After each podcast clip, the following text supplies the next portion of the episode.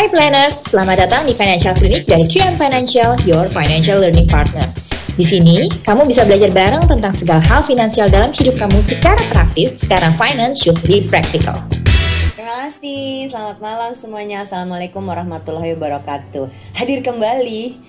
Capek ternyata kalau tiap malam. Tenang, minggu depan kita libur dulu. Tapi hari ini hadir lagi dengan tema yang memang dari awal tahun udah kita bawa ya. Sehat fisik, mental, finansial. Uh, salah satu favorit temen ngobrol soal sehat mental itu adalah tamu kita malam ini. Ada William S. Budiman yang tentu saja akan ngobrol sama kita tentang semua itu mulai dari mental yang kuat. Siapa sih William ini? Dia udah sering loh jadi tamu di Camp Financial, udah pernah nongol di IG Live, udah pernah nongol di Financial Dialogue. Hari ini bersedia hadir lagi, Ih, seneng banget deh, di Kado Ulta QM. William ini adalah Positive Psychology Practitioner, founder dari Aitra Learning Center. Dia licensed NLP Practitioner, Certified Hypnotherapy, penulis buku, editor, dan juga punya podcast judulnya Titik Terang. Sila follow di at William S. Budiman dan juga at Aetra Learning Center. Nah, mengingatkan aja nanti kalian ya, waktu kita udah mulai sesi talk show, mau meramaikan chatroomnya silahkan, tapi kalau mau nanya, biar nggak kegulung di chatroomnya, silahkan gunakan fitur Q&A yang ada di um, bottom of the screen dan kamu bisa masukin pertanyaannya di situ nanti William akan mencoba menjawabnya bebas nih mau nanya apa aja ya boleh ya Oke, mari kita panggil dulu nih orang yang memang udah ditunggu-tunggu menutup rangkaian 4 kelas gratis khusus alumni ini di Kadal M William S. Budiman. Hey Will! Halo Kawina, halo semuanya. Hai, ketemu lagi, senangnya. Ya. Will, nih um, obrolan mental health nih gak habis-habis ya Will ya. Kayaknya emang jadi topik yang hits banget selama pandemi. Tapi mudah-mudahan jadi kita bisa lebih aware juga apa yang harus aku perbaiki dari diriku supaya kitanya bisa lebih kuat. Karena kayaknya uh, kuat fisik aja nggak cukup, harus kuat mental juga dan juga kuat finansial. Sebelum masuk ke topiknya, aku mau nanya dulu. Apa sih Aetra Learning Center dan kenapa William menjadi salah satu co-foundernya? IT Learning Center itu sebetulnya kak itu adalah biro pengembangan sumber daya manusia gitu ya, biro training lah, training. Nah, hmm. tapi memang fokus utamanya kita itu lebih ke arah ke kompetensi psikologis. Jadi kita biasa ke perusahaan atau kita ke public training atau ke sekolahan ke mana pun kita mengajarkan kompetensi-kompetensi psikologis yang dibutuhkan agar setiap orang itu bisa berkompetisi bisa relevan dalam pekerjaannya dalam fungsinya sehari-hari gitu loh. Oke. nah, okay. apa aja yang dikerjain? Yang dikerjain? Yang dikerjainnya biasanya sih training, bikin semua yang sifatnya adalah uh, uh, pendidikan lah, pendidikan untuk uh, kompetensi psikologis yang kita yakin diperlukan gitu, karena semua orang butuh sehat mental dulu gitu baru semuanya berfungsi gitu. Percuma mau pinter tapi kalau nggak sehat mental ya juga jadi cuma bengong-bengong dong di tempat kerja. Kan kayak gitu ya. Habis diputusin pacar gitu kayaknya mau kuliah mau kerja jadi cuma bengong-bengong doang gitu kan. Lagi stres uang yang disimpan uh, lama-lama dikeluarkan aja begitu aja. Jadi itu yang sedang kita lakukan di mana pun. Jadi kita ada bikin buku ada punya podcast, podcast juga ya. iya gitu semua ngomongin tentang apa yang perlu dikembangkan dalam diri dalam ke kompetensi psikologis yang kita punya supaya ke mana aja lu udah basicnya kuat gitu sekarang mari kita tanya nih ya Will aku tuh sering hmm. banget denger kayak gini nih anak sekarang itu seneng banget bahas apa apa tuh hmm. kena mental gitu yes. jadi punya masalah mental gimana sih sebenarnya dari sisi ilmu psikologi mana yang harus kita handle sendiri dan mana yang psikologi klinis psikologi klinis sudah harus turun tangan soalnya oh, oh. Uh, gue mulai cukup bingung juga ini ini memang beneran isu mental atau memang jadi kami hitam gitu kan mulai mulai jadi kayak gitu nih uh, karena yes. kayak gini jadi terlalu sering gitu kalau dari sisi yes. ilmu psikologi yang memang lu dalamin gimana kita mesti melihat eh ini lampu kuning eh ini lampu merah gitu yes Uh, memang gue lagi belakangan ini nih gitu sejak pandemi memang kesadaran orang sama kesehatan mental tuh makin tinggi kak. Gue tuh seneng bagus, banget. Kan? Itu kita sepakat bagus. Bagus ya? itu. Bukan seneng karena pandeminya ya, tapi seneng ternyata ada efek ini gitu yang terbawa. Tapi di setiap di setiap munculnya kesadaran di setiap awal munculnya kesadaran tertentu akan topik tertentu biasanya dia akan punya pola berlebihan dulu gitu. Ibarat kalau kita lagi belajar sesuatu gitu, habis itu biasanya norak semua. Di finance juga yang hobi cuan-cuan tuh gitu kan, panas banget rasanya kalau nggak ikutan. Iya, jadi biasanya sesuatu yang kalau tiba-tiba udah mulai ngetren gitu, mulai dipelajari semuanya semua tentang itu. Kenal satu kata toksik, semua toksik gitu kan ya. Apa pun toksik gitu. Kenal jadi kata mental, semuanya ngomongin mental gitu. Iya, kenal ngomongin mental, tapi memang menurut gue pribadi uh, itu satu hal yang masih wajar sih. Satu hal yang ini nggak bisa dihindari karena biasanya memang polanya kayak gitu. Tetapi mungkin ujung-ujungnya akan kita menemukan gak banyak orang yang pakai sembarangan. Tapi memang penting banget nih buat teman-teman yang di sini ada bahwa kalau ngomongin kesehatan mental itu ibarat kita ngomongin kesehatan diri aja. Kita sendiri bisa ngerasa nih, aduh badannya nggak enak. Kan kita juga punya pemara, uh, punya perasaan yang sama untuk tahu, aduh kayaknya gue lagi tertekan Nah, kapan akhirnya gue butuh untuk uh, ke dokter dalam tanda kutip ke psikolog ataupun psikiater adalah ketik sama aja. Bayangin ketika kita lagi sakit secara fisik. Kalau kita udah mulai nggak tahu apa yang terjadi, kita udah mulai bingung ini kenapa dan harus apa, lalu kita sendiri sudah mulai nggak bisa berfungsi. Dalam artian ya kita udah cuma rebahan doang gitu. Itu kita harus segera ke dokter. Karena apa? Kita udah nggak bisa berfungsi kalau nggak segera diberikan uh, bantuan. Nah sama nih kalau secara mental kita udah punya kesadaran kalau kita tertekan gitu kapan bisa masih dipegang sama kita sendiri? Ataupun mungkin bukan kita sendiri ya kita masih bisa cari teman kita curhat kita ngobrol sama itu untuk mencari jalan keluarnya sendiri makan es krim gitu ya. Itu untuk membantu menurunkan.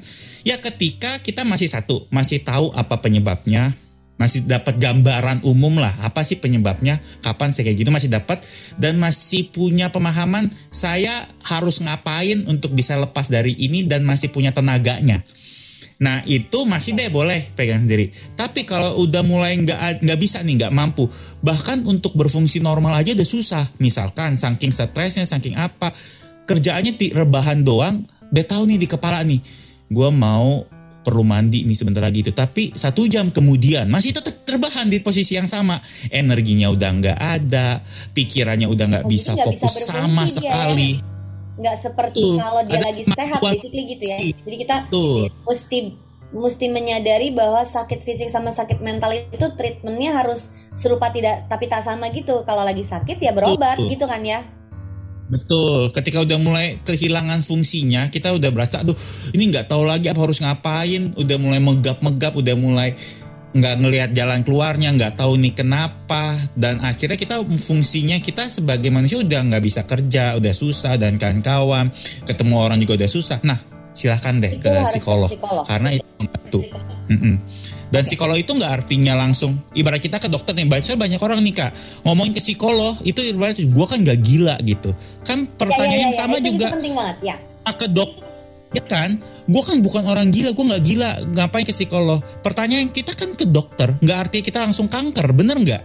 Nah. kalau kita nggak ke dokter aja bukan artinya kita sakit parah gitu ya, artinya sama. kita ke psikolog kita pertolong. demam yang mungkin mengganggu sekali enggak tapi nggak berhenti berhenti nih demamnya. Udah lebih dari tiga hari udah harus ke dokter gitu kan. Mental juga gitu ya. Betul sampai udah merasa mumet banget betul. kepala lu nih. Ya butuh bantuan profesional itu penting banget untuk kita sadari ya betul Mm -mm, betul okay. kayak gitu dan artinya bukan artinya lu ke butuh pertolongan profesional artinya langsung nggak bagus manja gitu kan ataupun bukan hal-hal yang uh, uh, parah gila bukan kayak gitu. Oke, okay. Will uh, kalau badannya capek istirahat gitu kan?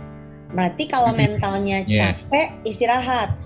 Gue definisi badan capek sama mental capek itu rasanya nih lebih mudah mengistirahatkan badan daripada mental karena kalau badan habis selesai mandi udah pakai daster rumahan yang terenak tiduran badan tuh apa ya gue ini ini gue pribadi ya mudah untuk diistirahatkan tapi Hmm. ketika badannya mau istirahat mentalnya nggak istirahat itu capeknya sampai dua hari lagi juga belum selesai.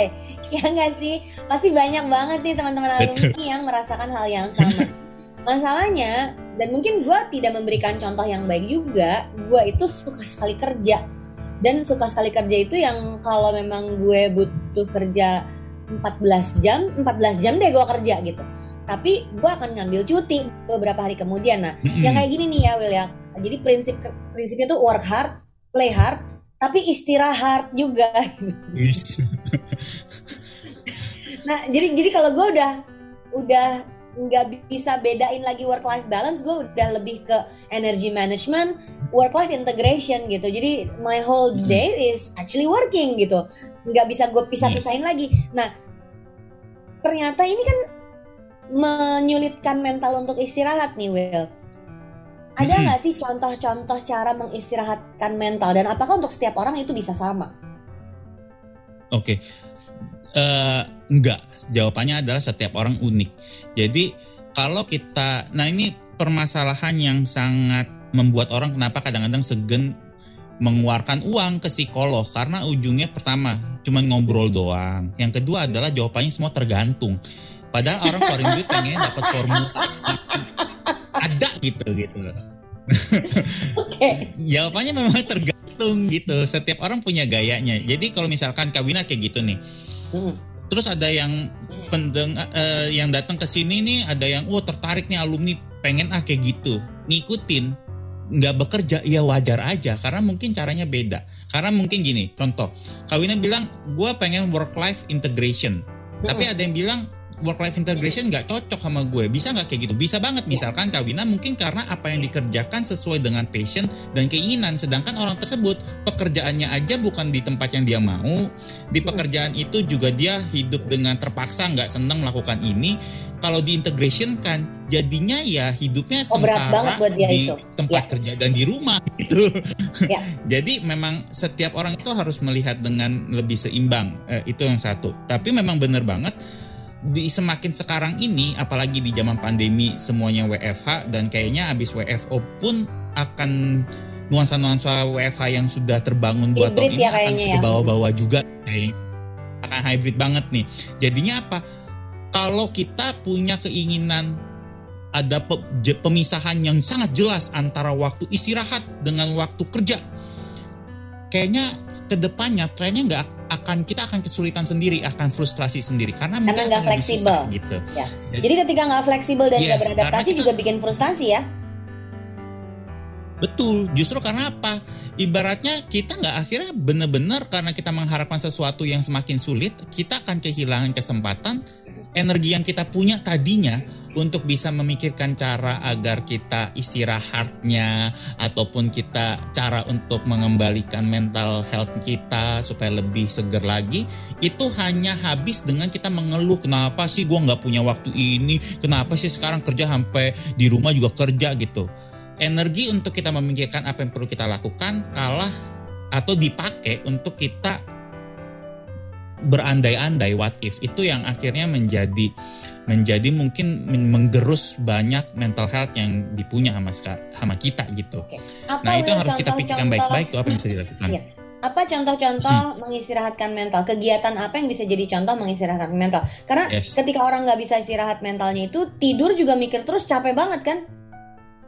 Betul. Mimpi pun mimpi kerjaan. Hmm. Pasti ada ada yang kayak gitu tim Kiam gue tahu. Bangun keringetan. jadi Apa jadi fokus contohnya? dari intinya kayak gini. Jadi kayak benar nih ada yang bilang nih eh, sesibuk apa pun ada harus waktu mengerjakan hobi. Eh itu salah satunya. Jadi intinya kayak gini, kita harus punya setting the balance antara setting kapan mulai kapan selesai. Dan biasanya ketika sudah selesai, gue percaya hidup itu harus 100% kalau mau punya kesehatan mental yang baik. Hidup it- kita itu nggak bisa multitasking. Nah, jadi ketika lu kerja, pikiran lu ke tempat lain, kerja lu pasti nggak beres. Ketika lu istirahat, pikiran lu kerja, lu nggak mungkin beres. Jadi kita harus punya set of time yang clear. Jam segini sampai jam segini kerja, habis itu istirahat, habis itu ngapain. Yang salah adalah kalau kita kita ngeblurin itu semua gitu. Jadi uh, kita pokoknya yang penting kalau ada waktu gue kerja ah gitu. kalau ada kes, lagi moodnya muncul gue kerja ah. Nah jadinya di kepala kita itu nggak jelas nih kapan sih waktu kita harus stop atau tidak gitu. Oke. Okay. Akhirnya nggak bikin kompartemen di kepalanya ya? Ya nggak ada nggak ada breaknya, nggak ada stopnya nggak ada pola gitu. Padahal manusia itu makhluk oh, okay. berpola. Kita butuh pola. kita harus ngebangun ya. itu. Hmm. kalau gue nih contohnya salah satu. Pokoknya gue udah sampai jam 10 udah gue nggak akan kerja sama sekali. Tapi gue nggak langsung istirahat. Gue harus doing something. Karena gini pikiran kita tuh pasti punya eko. Jadi oh, kalau oh, lu lagi kerja jadi pikiran kita tuh ada ekonya. Ya kalau kita habis kerja nih berhenti kerja, pasti kita akan masih terbayang-bayang apa yang akan kita yang sedang kita kerjakan tadi. Kalau kita habis berantem, kan kita pasti ada waktu sekitar satu jam udah nggak berantem tapi masih di kepala kita berantemnya kita ulang gitu. Argumen-argumen kenapa tadi gua nggak ngomong gini? gitu kan. Kalau ada kita yeah. harus ada eko. Nah jadi kalau kita ketika eko itu masih ada dan kita memutuskan istirahat kita istirahat dengan membawa eko tersebut jadi istirahat kita nggak enak gitu. Akhirnya bukan malah kita istirahat, kita memutar eko tersebut. Jadi kita harus selalu punya bumper di tengah.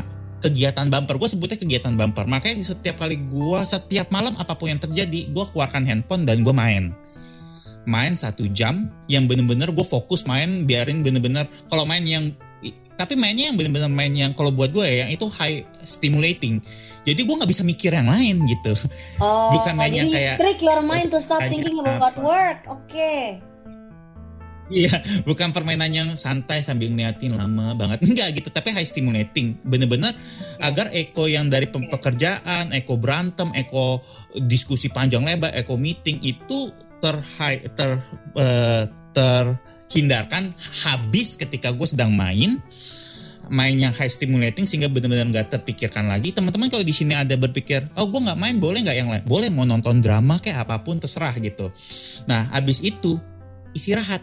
Sehingga terbawalah nuansanya itu udah bukan pemikiran yang tadi. Tapi nih kalau ada yang bilang oh berarti boleh tadi nonton drama.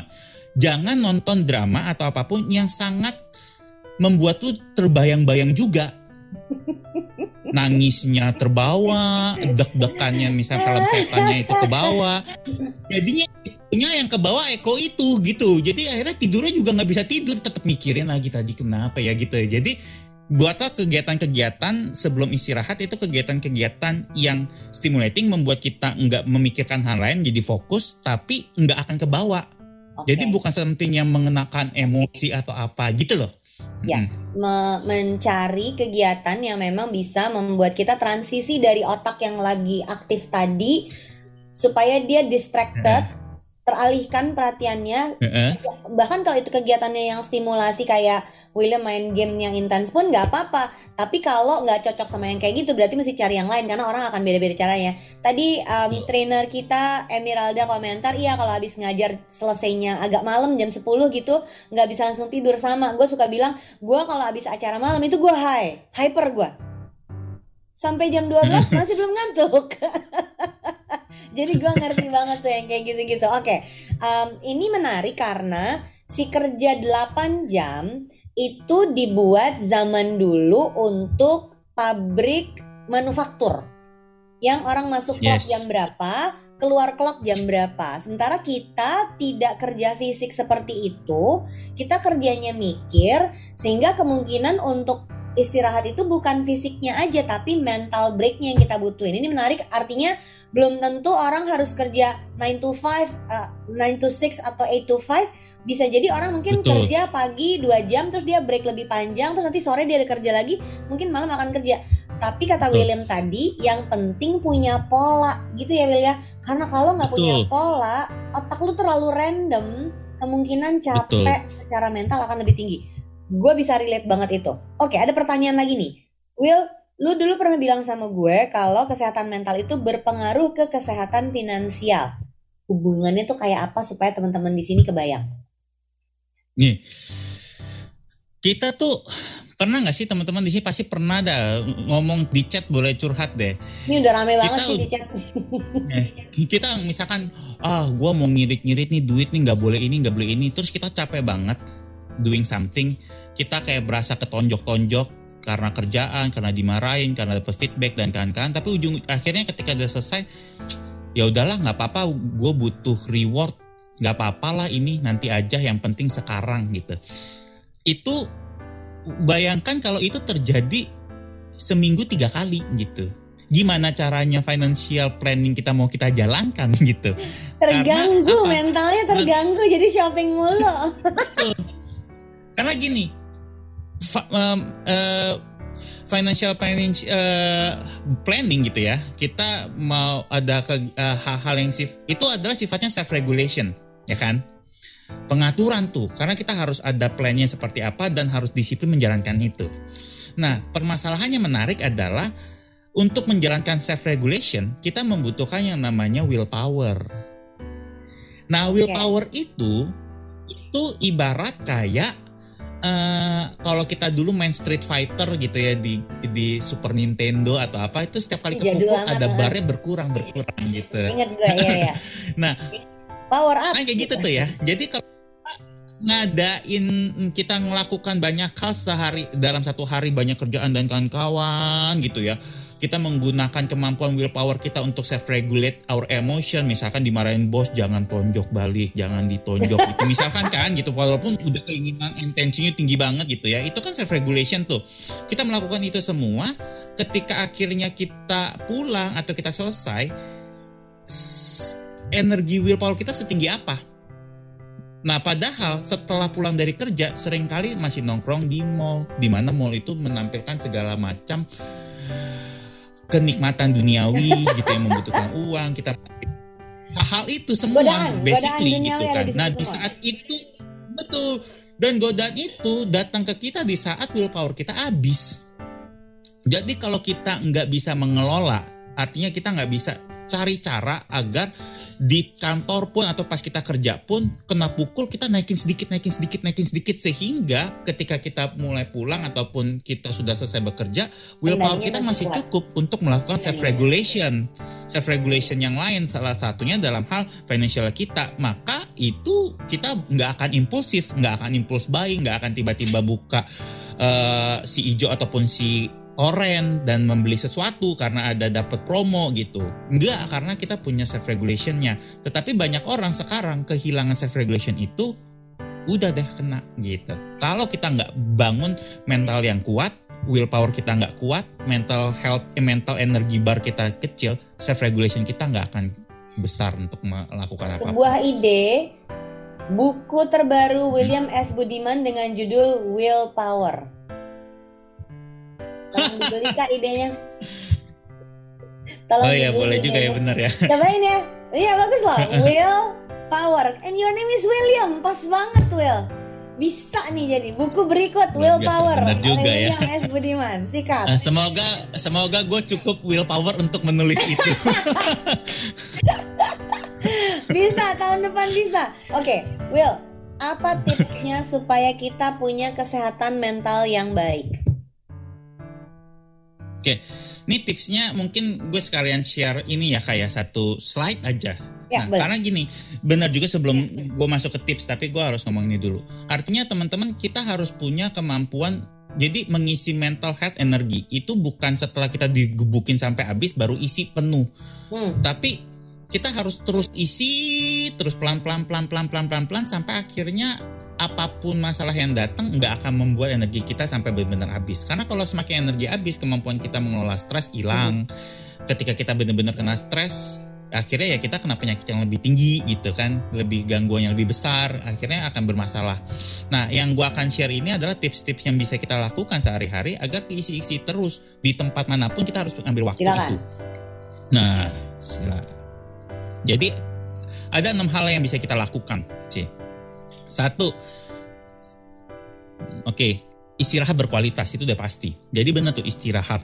Tapi seperti yang kita ngobrol tadi, istirahat itu jangan sampai kita malah ngebawa eko dari yang sebelumnya. malah jadi istirahatnya nggak berkualitas kita nggak fokus pada istirahat malah kita mikirin kerjaan tapi pas kita kerja kita pengen pengen tidur itu susah tuh jadi yang tadi kita ngobrolin itu harus dilakukan sebelum kita istirahat dan kita harus punya waktu istirahat yang cukup uh, ada salah satu tokoh uh, dari positive psychology dia bilang namanya Sean Ecker uh, resilient people is well rested people jadi kalau kita nggak gue suka tuh jadi istirahat yang tadi gue bahas tuh bener ya Betul, karena orang nggak mungkin bisa resilience dan tangguh secara emosional, secara mental kalau dia nggak istirahat. Energi kekumpul dari mana gitu. Willpowernya itu habis terus karena tidur itu membuat willpower naik.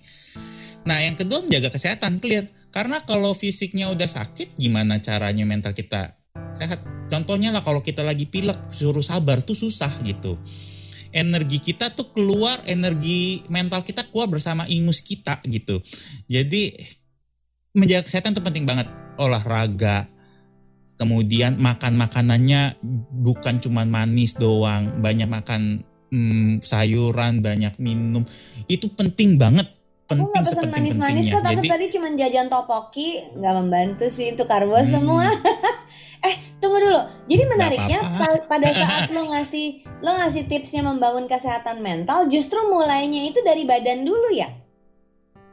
Betul. Karena kalau badannya udah rusak, mentalnya di mana gitu.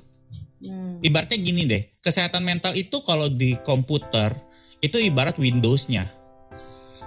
Sekarang permasalahannya kalau komputernya rusak secara hardware, patah kebelah dua gitu laptopnya Iya Windowsnya nggak akan ada. Iya, iya okay, gitu. Jadi ketika ketika badan kita yang kita punya ini well rested, good, itu akan sangat baik. Nah, contoh temen gue adalah psikolog banyak banget. Salah satu adalah setiap kali ada klien yang datang kesulitan, yang dia tanya adalah waktu istirahatnya gimana makanannya apa. Malah yang dibongkar-bongkar dikasih PR adalah coba waktu istirahatnya setiap malam sekarang tidur jam segini sampai berapa sampai berapa minggu bahan makanannya kayak gini kayak gini. Balik ke saya pas itu sudah dilakukan. Nah, kadang-kadang yang balik itu rata-rata udah 50% dari masalahnya udah hilang gitu. Gue gue pernah cerita sama banget. William. Gue pernah cerita sama William gue bikin hmm. percobaan pada diri sendiri. Gue olahraga setiap hari selama 30 hari. Dalam satu minggu itu olahraganya bisa 5 sampai 6 kali dalam seminggu. Ada rest day-nya yang gak olahraga. Tapi ketika pola olahraganya rajin itu terjadi kepala gue tuh fokus sekali untuk kerja. Dan itu buat gue Will kok bisa jadi kayak gini ya? Ya ini seperti lo udah bilang istirahat berkualitas menjaga kesehatan. Kita baru dua tips saja langsung hmm, oke okay. jadi gue akan mulai dengan tidur yang benar gitu ya. Benar. Contoh tidur yang benar sama olahraga itu membuat pikiran lebih jernih. Pikiran jernih itu menyelesaikan membuat kita punya problem solver problem solving yang jauh lebih bagus. Sehingga hampir masalah-masalah yang datang itu bisa selesai kalau kita kurang tidur, sehatnya nggak terlalu sehat, otak kita butek, masalah datang malah menimbulkan masalah lainnya. Jadi itu yang malah numpuk gitu. Yang ketiga pengembangan diri, belajar.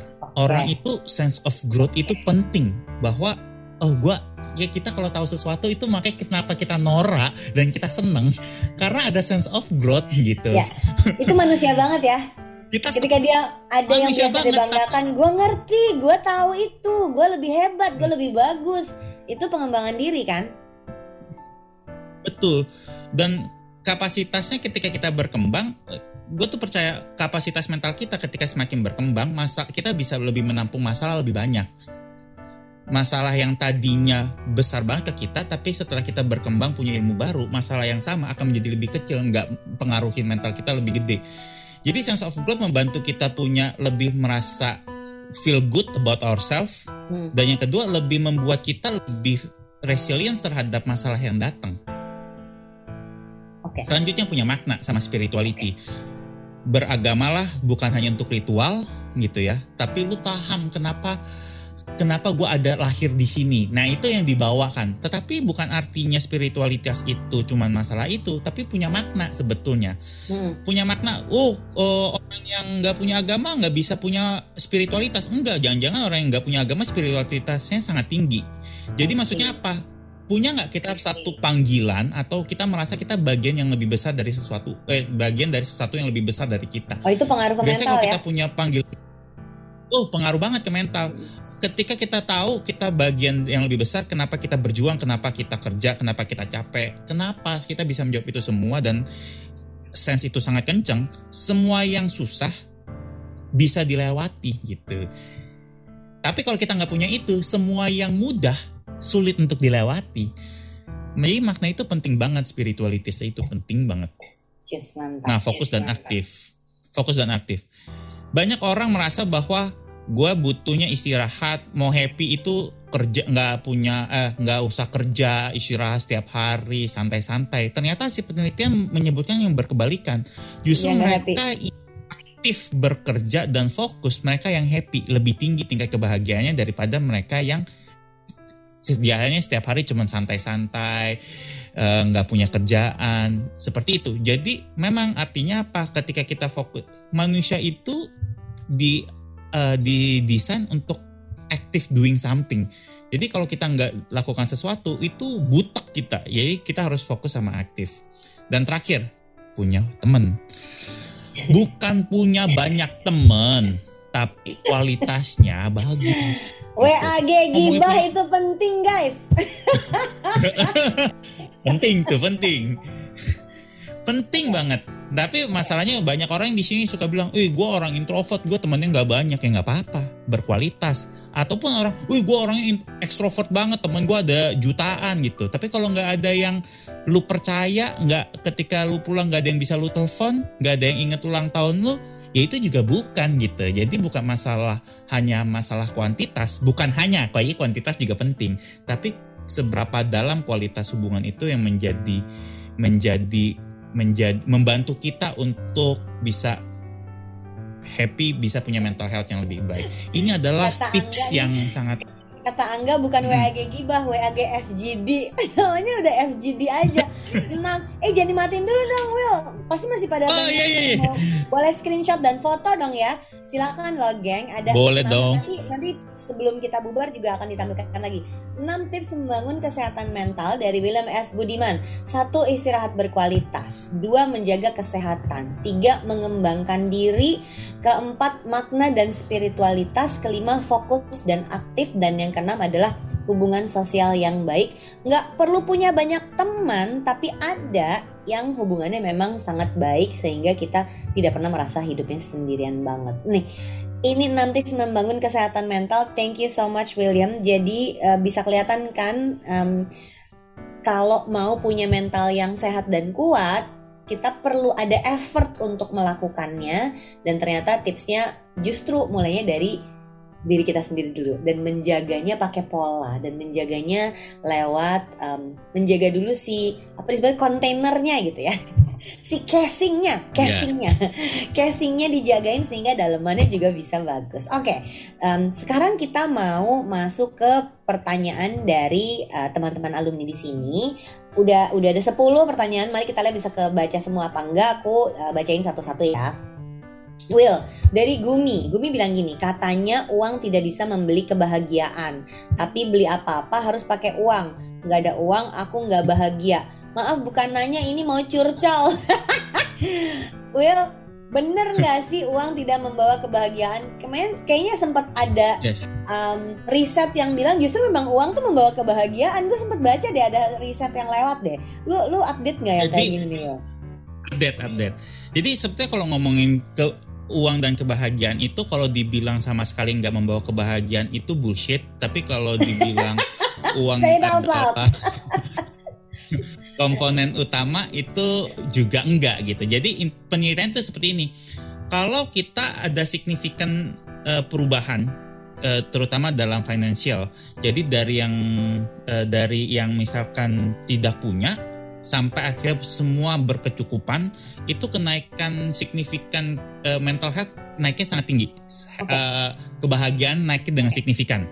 Tetapi pada saat udah di titik di mana semua itu sudah stabil, jadi kita kalau udah menengah gitu ya, menengah menengah gitu ya, Hmm, hmm. kenaikan kenaikan financial itu tidak signifikan untuk menambah kebahagiaan apa apa pun mental health. Oh, Oke, jadi tergantung juga Ibaratnya sama gampang lah, range-nya dan kalau- hidupnya dia ya. Gampangnya gini kalau lu hidup tadi ya poverty untuk keuang untuk kese- eh, makan untuk pangan untuk papan kemudian untuk eh, jaminan kesehatan eh, lu tidak bisa memenuhi itu nih. Dan ketika lu punya financial tiba-tiba itu semua berubah ya jelas kehidupan lu secara kualitas berubah. Pasti bahagianya juga berbeda, dengan baik pasti akan berubah. Betul. Tapi setelah itu ketika udah mulai menengah artinya perubahannya itu kan bukan meningkat secara kualitas hanya secara kemewahan aja tingkatnya ketika lu udah punya handphone handphone jenis apa pun sebetulnya agak mirip cuman cuman lebih lebih mahal aja gitu dibanding yang lain nah Ya. itu secara sense itu nggak akan signifikan Baik. Yang kedua dari salsa. Mau tanya Mas wajar nggak sih kalau bengong tiba-tiba cemas terus deg-degan terus toto hilang. Ini aku kenapa ya? Jangan kesambet apa yang terjadi yang modal-modal kayak gitu. Ta- tapi Will kan ada Jadi- ya eh, apa ya? Ada masa-masa kayak gitu yang yang Betul. apa ya? What is this? Anxiety atau apa ya, Will? Eh, Yes. pernah nggak ngalamin orang yang harus go through that stage yang jadi bukan mood swing apa ya benar-benar dari dari bengong tiba-tiba Jadi cemas tiba-tiba jadi kaget gitu Betul. Ada jadi memang ada orang-orang yang kayak tingkat kecemasan setiap orang itu beda gitu ya. Hmm, Tingkat hmm. kecemasan setiap orang itu beda. Ada yang lahir dengan tingkat kecemasan yang lebih tinggi, ada yang tidak. Nah, mungkin orang-orang yang dari bengong tiba-tiba cemas dan mulai panik dan deg-degan itu adalah mereka yang punya tingkat kecemasannya cukup tinggi.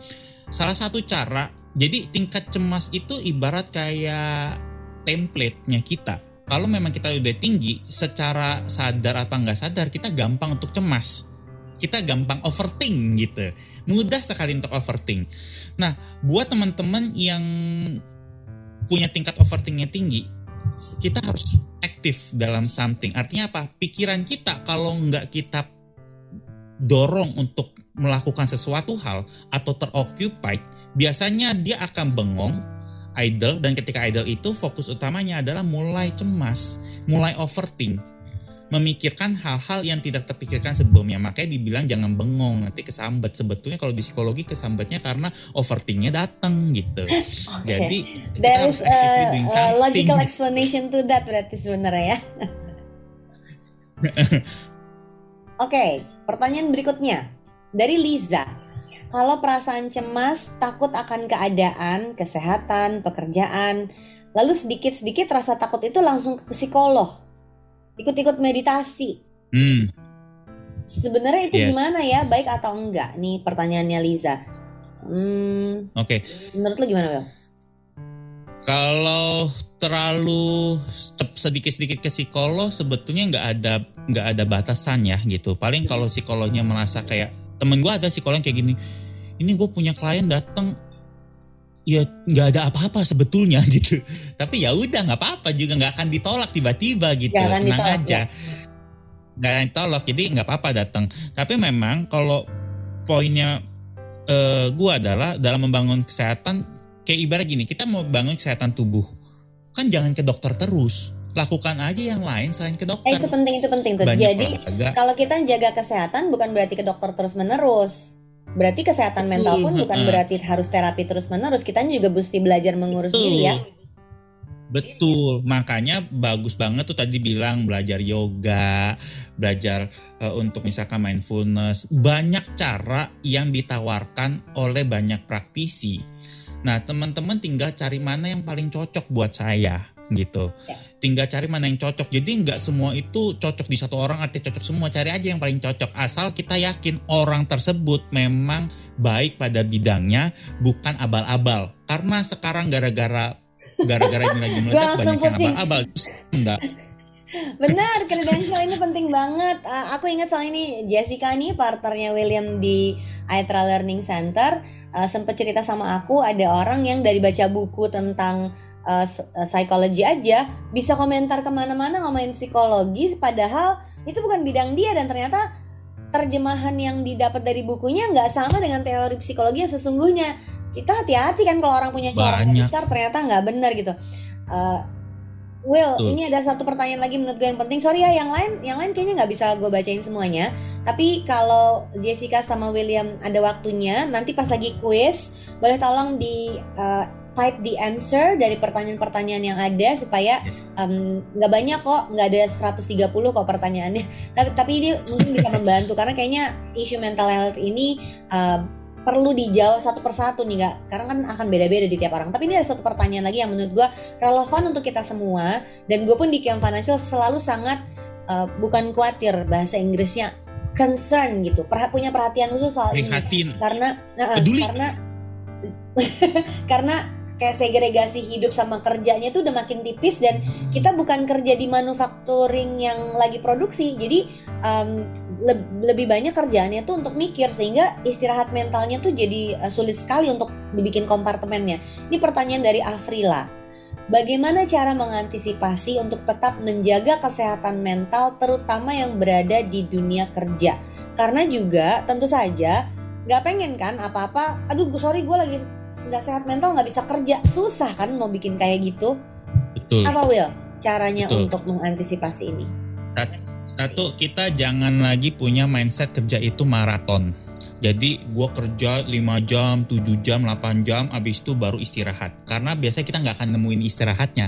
Karena abis kerja 8 jam ketemu macet, ketemu masalah di rumah, anak mecahin gelas, kucing eh, jo- dorong TV jatuh, ya banyak gitu. Jadi kita jangan berharap seperti itu. Kita udah waktunya mindsetnya itu sprinting. Jadi apa? Lebih baik kerja satu jam fokus, dua jam fokus. Habis itu habisin waktu sekitar 15 menit untuk istirahat, nyemil, main atau apa pun untuk nurunin tensinya.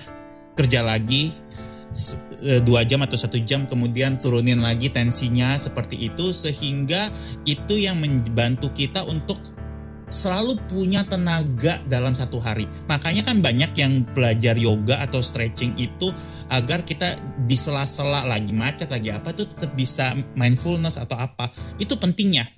Jadi kita harus selalu kerjanya tuh dua jam istirahat dua jam istirahat tiga jam istirahat break jadi break mini breaknya banyak itu yang lebih baik dalam habits kita untuk membangun energi gitu. Itu satu itu yang paling paling paling penting. Yang bikin kedua pola ya bikin pola. Mulai ya.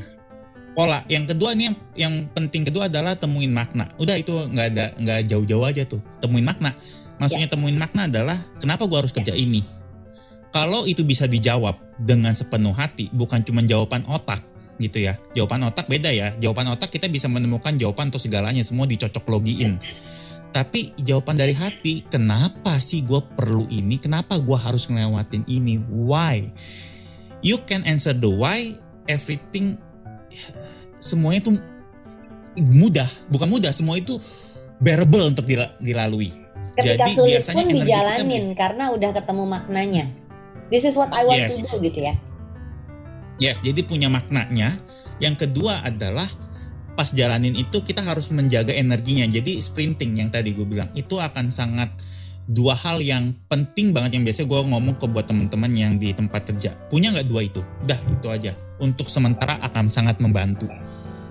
Seru banget selalu ngobrol sama William dan uh, teman-teman di Aetra Learning Center. Uh, aku pun di QM Financial sampai menghususkan bikin uh, William Jazz mampir ke QM yuk kita bikin uh, training untuk tim QM. Jadi kalau ada di antara teman-teman yang juga mau uh, ngajak tim Aetra Learning Center untuk ngobrol-ngobrol tentang mental health di tempat kerja kalian semuanya, you know where to find them.